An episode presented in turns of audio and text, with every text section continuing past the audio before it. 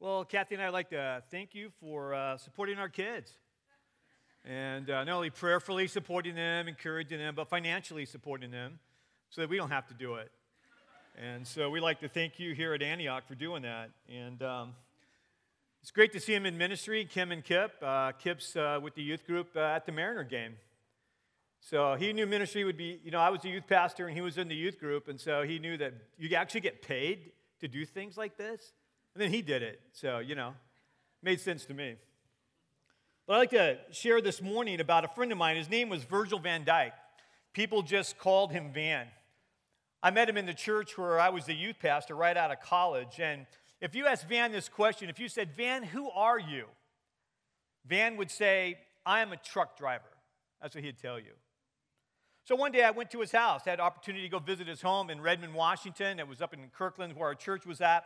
And on the way there, I was with our senior pastor. He looked over me and he said, Did Van tell you he was a truck driver? And I said, Yeah. And he just smiled at me. That's all he did. So we pulled up to this gated fence. The gate opened up. We drove in, white, white fence, green pastures, beautiful horses running around, this humongous home. Drove up there, and I was looking like, Van's a truck driver. Well, he was a truck driver. He was a man with an eighth grade education who knew a lot of things. He knew about people, he knew about business, he knew about horses. But what Van did was this Van ended up having the biggest trucking company in Seattle that could haul anything that was heavy. You've seen those bridge girders that were being driven down the I 5, and they have the guy in the back driving the rear wheels? It was that type of company that Van Dyke owned. And so Van was a man who knew a lot of different things, but he also knew Jesus. Came to a faith later in his life in his 40s, came to faith in Christ. And he was a straightforward kind of guy. He was the kind of guy that just knew how to get down to the bottom line. So if you ask Van, you know, who are you? Van would say, I'm a truck driver. But I found this to be true. Jesus wanted to say something to the world through Van Dyke. One of my favorite Van Dyke stories is he was in a restaurant eating breakfast with our senior pastor. He's sitting down. He's kind of a rough guy truck driver kind of guy. And so this guy walks in who worked for him. And Van looks across the restaurants and, and he sees this guy and he goes, Hey, Joe, Joe, you still living in sin? Get over here. And the guy kind of looked, he said, You, you, you living in sin? Get over here. Get over here. The guy comes over and he's kind of mad. And Van Dyke goes, Sit down. And the guy's looking at him. I said, Sit down. So he sits down. Then he hits our pastor. Okay, preacher, tell him. That was the kind of guy that he was. You know, so this morning I want you to think about this question Who are you? Who are you? Our goal is to look at a man in the Bible who had a life changing experience. And I really think the bottom line principle, if we leave anything today, if you leave here this morning, is this. I really want you to think about this one thought. And that is God wants to say something to the world through you, through each one of us. The man I want to look at in the Bible, his name was Simon. And if you ask Simon, who are you? He wouldn't say, I am a judge on American Idol. I mean, you're going to watch it this week. Be honest. Uh, the men are like this, and women are going, yeah, yeah, you know. I'm going to watch 24 this week. That's right. Yeah, that's a good show. It's a Christian show. We're waiting for Jack Bauer to come to faith. Hasn't happened yet, but he's getting closer every year. More sensitive. See more of a sensitive side to him. I just see that God's at work in his life. You just don't know it yet. So. But if you ask Simon, who are you? Simon would say this Simon would say, I am a fisherman. That's what he would say. I am a fisherman. One of my favorite movies, and some of you have seen this, and a guy actually gave me a fly box, is A River Runs Through It. And on this fly box a friend of mine gave me, it has a quote from the movie, and it said this Norman Maclean, he said, In our family, there was no clear line between religion and fly fishing. We lived at the junction of the great trout rivers in western Montana, and our father was a Presbyterian minister and a fly fisherman who tied his, on, his own flies and taught others as well. He told us about Christ's disciples being fishermen, and we were left to assume, as my brother and I did, that all first class fishermen on the Sea of Galilee were fly fishermen, and that John the favorite was a dry fly fisherman. We're going to look at this man. His name is Simon. You know him as Peter. His story is on Luke chapter 5. So if you have your Bibles this morning, go ahead and turn there. Luke chapter 5, we're going to look at verses 1 through 11. And what I want you to see, first of all, is a day in the life of Jesus. He started his teaching ministry. As he moves around, people follow him. The crowds are starting to get bigger and bigger. And we find him on the Sea of Galilee in a normal day teaching people. And notice what happens Luke chapter 5, verse 1. It says, One day, as Jesus was standing by the Sea of Galilee, with the people crowding around him and listening to the word of God.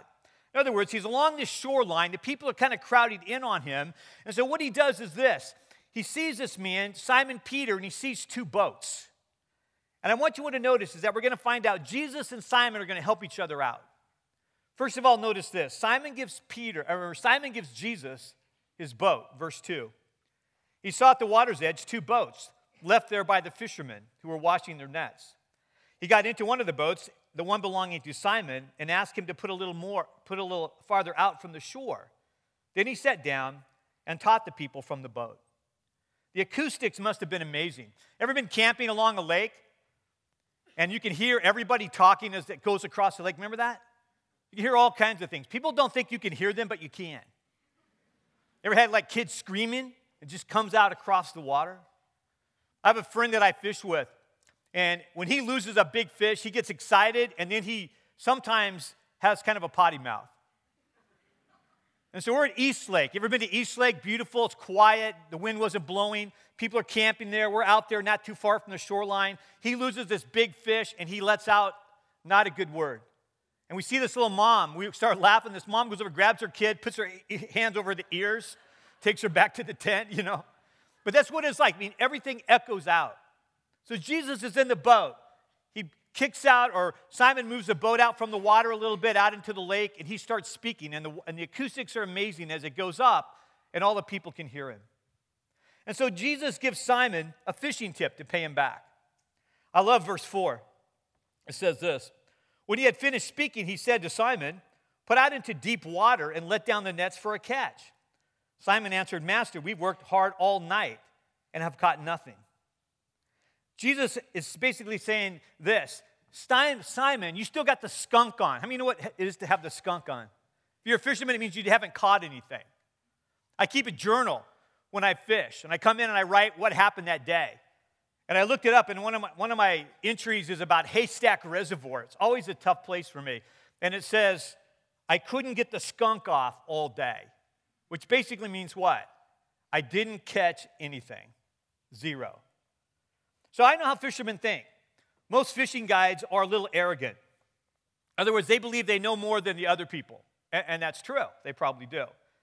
Simon knew the lake, the Sea of Galilee. He'd fished there probably his whole life.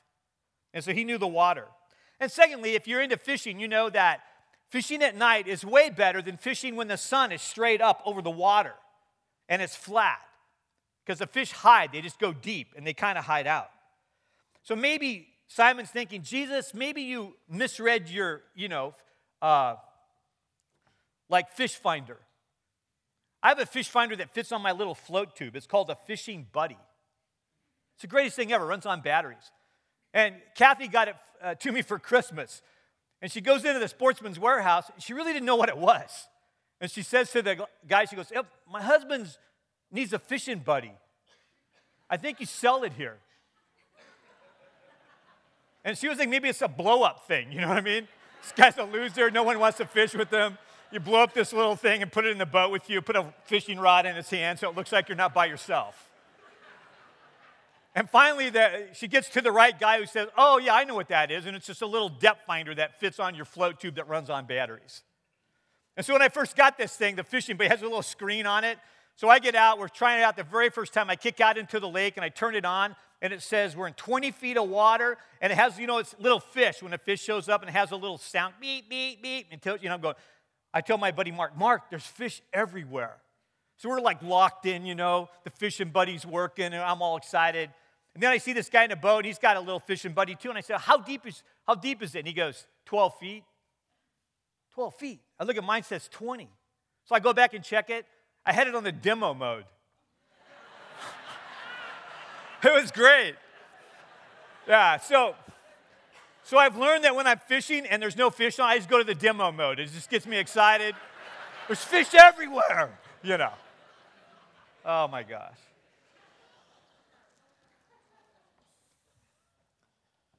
So I want you to notice the last part of verse 5.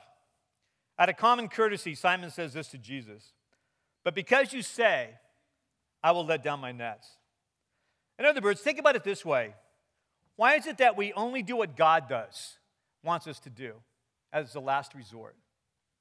Why is it the last thing that we do? I mean, Jesus said, Hey, put your nets out. And Simon's thinking of all the reasons it's not going to work. We've done fished all night.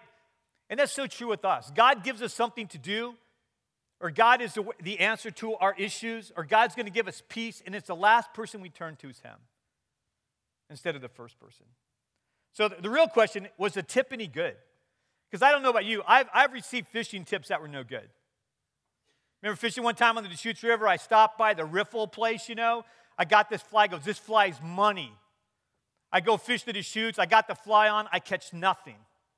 Don't even get a bite. And I'm thinking, that's bogus information. Couldn't be the fly, had to be the fly, had to be, you know, the information. It couldn't have been the fisherman. Never that.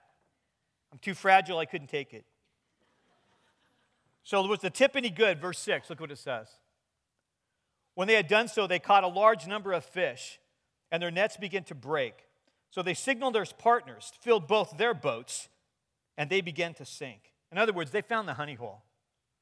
Jesus tells them, hey, go out, throw your nets here. They did it, boom. Nets are so full of fish that they bring their partner out. Their boats are completely full of fish. So Jesus gives Simon a fishing chip, tip. But I want you to notice what happens next. We're going to answer the question, Who are you? And I want you to notice that Simon looks at Jesus, verse 8. Look what it says there. When Simon Peter saw this, he fell at Jesus' knees and said, Go away from me, Lord. I am a sinful man. Think about it. At that moment in time, if you asked Simon, Who are you? he would have said this I am a sinful man. Let me ask you this question Who brought up sin? Who brought up sin? Jesus never mentioned sin. Never, Jesus never said this. You know, Simon, the reason you don't catch any fish is because you have sin in your life. That's why you don't catch any fish. How many of you never catch fish when you go? Now you know why. Now you know why there's sin in your life. I thought about putting out a DVD, Get Right and Catch More Fish by Reverend Kelly Jones. It'd be a bestseller. Put it out at Sportsman's Warehouse. Make a little info commercial, you know, on the outdoor channel. Who brought up the whole concept of sin? I remember a friend of mine when I lived in Seattle. Kathy and I lived there from like 1976 to 84. And, and while we were there, the Sonics, when Seattle had a team, actually were good. And a guy on their team from Illinois' Wesleyan was a guy named Jack Sikma. How many remember Jack Sikma? Big Jack Sikma. 6'11, big white guy. A friend of mine became friends with him. He was single, and he said, Hey, he goes, I'm having Jack Sikma over for dinner. Do you want to come? Sure. So I go over there, and Sikma comes, and wherever, you know, and he's 6'11. And you can tell by the old shorts, he had really long legs. So he walked in and just stepped over the chair like this to sit down for dinner. It was the funniest thing I've ever seen. So we're sitting there just eating dinner, talking, you know, and all of a sudden, out of the blue, my buddy says this Hey, you know, Jack, Kelly played college basketball. I thought to myself, bring it on, Jack. You name the, t- you name the place. Anytime, anywhere, you're 6'11, I'm 5'8, no problem. I thought to myself, no, why? I looked at my friend, I gave him a stink eye, serious stink eye. Like, why are you doing this? Why did you have to bring that up? Well, imagine talking to Jesus and bringing up the issue of sin. Hey, Jesus, when was the last time you sinned? Never. How much do you know about my sin? Everything? Wow. So, what happened here? Why did after such a great catch of fish, did Peter Simon Peter, fall at Jesus' feet and ask him to depart because he was a sinful man. Why? I believe this Peter knew fishing, and he knew that only one person could make this happen this many fish, and that was the Messiah. And if you look at it, you've got to look at it this way. When Peter came to the realization of who Jesus was, the Messiah, he immediately came to the realization of who he was a sinful man. And it really comes down to this it needs to be more him and less of us. That's what it needs to be. More him and less of us. The more we look at him, the more we get to know him, the clearer we see who we are and how he wants us to be. Peter wasn't the only one astonished at the catch. It says in verse 9, so were James and John as partners. They all were amazed at what just took place. And so Simon looks at Jesus. But I want you to notice what else happens in verse 10. Jesus looks at Simon. And I want you to notice what he says, verse 10. Then Jesus said to Simon, Don't be afraid. From now on, you will catch men. From now on, Peter, you're going to catch men. This phrase from now on in the Greek literally means this your future course of action will be to catch men. That's what you're going to go after. That's what you're going to be fishing for. In other words, Jesus was saying to Simon, I want to say something to the world through you. You know, why did Jesus pick simple men like Simon and James and John to do his work? They were ordinary, kind of rough men. If you study the book of Acts, you're going to find this. You're going to find out that in Acts chapter 2, the church started with 120 people. And in Acts chapter 2, Peter preaches the very first sermon. And it says there that 3,000 were added in one day. So Peter stands up, he's a fisherman. He preaches the very first message, 3,000 people come to faith. And then we find out later on that the, uh, he preaches again, the second sermon, and they add another 5,000 onto that. And so then Peter and John get arrested, and they get brought before the Sanhedrin. And in that group of Jewish leaders was Annas the high priest and Caiaphas. And if you remember their names, it was because they were there, they were responsible for the death of Christ being crucified a short time before that. And it says here that Peter, filled with the Holy Spirit, said to these men, Hey, you are responsible for Jesus being crucified. He said, But God raised him from the dead. And in Acts 4:12, Peter says, Salvation is found in no one for there is no other name under heaven given to men by which we must be saved. And on the recognizing what had happened here, the Jewish leaders were amazed. And here's what they said. When they saw the courage of Peter and John and realized they were unschooled, ordinary men, they were astonished. And they took note of these men had been with Jesus. In other words, these men had been there with Jesus. Jesus wanted to say something to the world through them. Verse 11 of chapter 5 back in Luke. What did these people do? What did Peter, James, and John, what did they do? It says in verse 11, they pulled up their, their boats on the shore, left everything, and followed him. Wait a minute. They had just had the biggest catch ever. They pulled their boats up on the shore. They're completely full of fish, so full they were sinking. And it said that they left them to follow Jesus. In other words, they left all of that money. And it sounds like they weren't great fishermen. They were washing their nets instead of like catching fish. They had caught nothing all night. Here they have a bumper crop of fish, and they leave it all behind to follow him. If you've ever read the book by Francis Chan, Crazy Love, he makes this statement. He says, A person obsessed with Jesus will do things that don't make sense in terms of success or wealth on this earth. And that was Peter, James, and John. So I want you to think this morning with me. Peter was a master fisherman. Master fisherman. And he's going to give us a few tips on fishing. If you see this picture here, I'm not the one holding the fish. But I was involved in the Sparrow Club fly fishing tournament, and they asked me to kind of be a guide, which I'm not, but to help this guy out. And this guy was on my team, and he was up on the bank fishing on the bank, and he wasn't catching anything. And so I had this fly that I found out started to work, and I went over to him. I kicked over and said, Here, put this on, throw it out, let it sink, and strip it really slow. And I hear this, woohoo! I look over, and he had this about, a you know, five, six pounder on, which he got in. But I have a friend named Denny Rickards, and he is a master fisherman. He's from Fort Klamath. And this guy can fish. He can fish like nobody I've ever been around. And I went fishing with him one time, and we're at this Hyde Lake. And I'm gearing up. You know, if you get out all your fly gear and you put your rod out and you put your line through, and the last part of your leader that you tie onto your fly line is called tippet. And you tie it on, and it's you know, like 3x, 4x, 5x. It says how, um, how much weight it will hold. So I'm putting 4x tippets, like seven pound test leader on. I'm tying it on, and Denny just looks at me and he says, Hey, Kelly, uh, what size tippet are you using? I'm going 4x. And all he said to me was, Good luck. What do you mean, good luck? And he goes, I go, What are you using? I'm, I'm using two. I snip it off, put on 3x. And then he said, Did you get that new fly line I was telling you about? He had told me that my fly line sink too fast. I go, No, I haven't got that. And he looks at me and he says, Oh, that's okay. He says, I'll catch twice as many fish as you. I'm competitive. And by then, I'd about had it with this guy. I was almost ready to say, Put your money where your mouth is, Rickards. I didn't have any money, but I was going to say it. I was about ready to take this guy on. But for some reason, I kept my mouth shut. I'm so glad I did.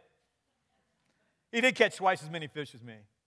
He knew where every fish was in the lake. I mean, I would fish this one spot, I would throw it out there real, real, you know, strip it in, nothing. He'd go, got another one. It's like, I just had to leave him because I was getting so upset. I was going to pop his float tube. there goes Denny, you know. I just couldn't handle it. But I wanted to give you some fishing tips from a master, master fisherman. His name is Peter. He was an ordinary, untrained kind of guy, but as later on in his ministry, after all that he experienced, he wrote a couple books in the New Testament. And one of his books is First Peter. And in there, he's going to give us a couple really simple fishing tips on how to fish for men. The first tip he's going to give us is this He says, Let your life be your message. Let your life be your message. In 1 Peter 3, verses 1 and 2, the context is this. Let's say you're married to somebody who's not a believer. How do you witness to that person? But you can take it even farther than that. Maybe you work with people that aren't believers. How do you witness to that person? Maybe your neighbors aren't believers. How do you witness to that person? Well, in 1 Peter 3 1 and 2, he says, If any of them do not believe the word, they may be won over without a word by your behavior. In other words, he's saying, hey, live out your faith on a daily basis. You know, putting notes on their mirror, turn or burn, isn't going to work. It's not real effective. Wearing a sandwich, a sandwich board around the house, you know, that says, repent of your sin or, you know, you're going to hell, not real effective when it comes to being a witness. And so he says, hey, observation is important. He says, as they watch your behavior. The second tip is real important as well. The second tip he said there in 1 Peter is let your message be your hope. Let your message be your hope. And you have to remember this this is a real important principle. A lot of people try to live a good life and be a good example as a Christian. That's important. A lot of people try to do that. But I want to make something perfectly clear. Nobody ever comes to faith in Christ by just watching your example. Your example is important, but they can't come to faith by just watching your example. Someone has to share with them who Jesus is and what he did for them. So Peter wrote this, 1 Peter 3:15. But in your heart set apart Christ as Lord. Always be prepared to give an answer to everyone who speaks to you, to give the reason for the hope that you have, but do this with gentleness and with respect. In other words, somewhere along the way, when someone asks about your faith, you need to be able to share the hope that you have in Christ. Notice what he didn't say. He didn't say here, share why the world is going to hell in a handbasket. You know, he didn't say, share why you don't believe in the Big Bang Theory. He didn't say, share why you shouldn't listen to hip hop music. And I, how many listen to hip hop music? That's okay, you've been forgiven. I'm old, I just don't understand it. That's all I can say. That's what he didn't say. What he did say was this He said, share about the hope uh, you have in Christ. What Christ has brought to your life forgiveness and freedom and peace and joy. Nobody can argue with the changed life. Nobody can argue with that. He didn't say start an argument or put down their beliefs or their lifestyle. He, he said, no, you share this with gentleness and with respect. When people come to your house on Saturday morning and they knock on your door and you peek out the window and you see who they are and you lock the door and you shut the curtains, you turn the TV off, you tell your kids to be quiet, you grab your dog and you muzzle them, and you hold your breath hoping they will disappear and leave, and you peek and wait for them to walk away. That's not what Peter said. Peter said, Open the door. Say, Hey, what are you doing? They're going to share with you some stuff. You know, here's what you're going to say You're going to say, I want to tell you of the joy that I have in Jesus Christ. I'm going to tell you the hope of what He's done in my life. Totally forgive me of all my sins. So excited about who He is and what He's done for me. Share the hope you have in Christ. I tell you what, what people know about Christianity is what we're against. That's what they know. What they think about Christians is that we don't like this, and we don't do this, and we don't like that, and we don't do this, and we don't like this. And the problem is they don't really know who we are. We're people of hope. We're people who've been radically forgiven of all of our sin. We're people of joy. And I really firmly believe that what they need to hear is what Christ has done for us, the hope that we have. And how do we share it with gentleness and with respect? In other words, we don't get in their face. We respect who they are, we respect what they believe, but we share that we have so much hope in Christ. And you know what we're really saying? And this is totally true. We're really saying this guess what? You have nothing that I need. Nothing that I need. All that I need is in Him. He's given it me all that I need in Christ. Therefore, I'm going to share the hope that I have. Changed life. Tips from a master fisherman. So this morning we've looked at when you asked Peter, Simon, who are you? He would have said, I am a fisherman. In his last book, here's what he said Simon Peter, a servant and apostle of Jesus Christ. In other words, Simon came to this realization that God wanted to say something to the world through him. That's what God wanted to do. So if I asked you this morning, who are you? What would you say? I would say, I'm Kelly Jones. I'm the program director at Bridges Academy. And like you, I would say, I'm a follower of Jesus Christ. That's what I am. And you know something? Jesus wants to say something to the world through me, through you, and through your church, Antioch Church. That's why you're here to speak to the world. He says to us this morning, Follow me, and from now on, you will catch men, you will catch women, and you will catch families. Let's pray. Father God, we thank you this morning for all that you've given to us. We thank you for this passage, the story of Simon Peter, and how he came to faith. Lord, I'm so thankful that you take us just the way that we are. Each one of us is a different person. Each one of us have different occupations, different things that we do. There are those here this morning who are teachers, those that are housewives. There are those who are workers, those who do retail. There are those who are computer oriented. There's all different kinds of occupations here. And we might say, This is who I am, this is what I do. And you would say to us, Follow me, and you will catch men. Lord, I'm so convinced that you want to speak to the world through each one of us here. And that's why we're here. That's why you didn't take us home the minute we crossed that line of faith and came to you. And Lord, through your Holy Spirit today, I just pray that as we leave this place, you would place those people into our lives. You would burden our heart with those people around us who you've sent us out to speak to, who we are the one they're going to know and we're going to have that opportunity. That door will be open to share our faith. And Lord, help us to share in hope and faith all that you've given to us in Christ. Lord, I'm so thankful for this church, Antioch Church here in Bend. I just pray that you would allow them to continue to reach the people in their sphere of influence in this community. In Jesus' name, amen.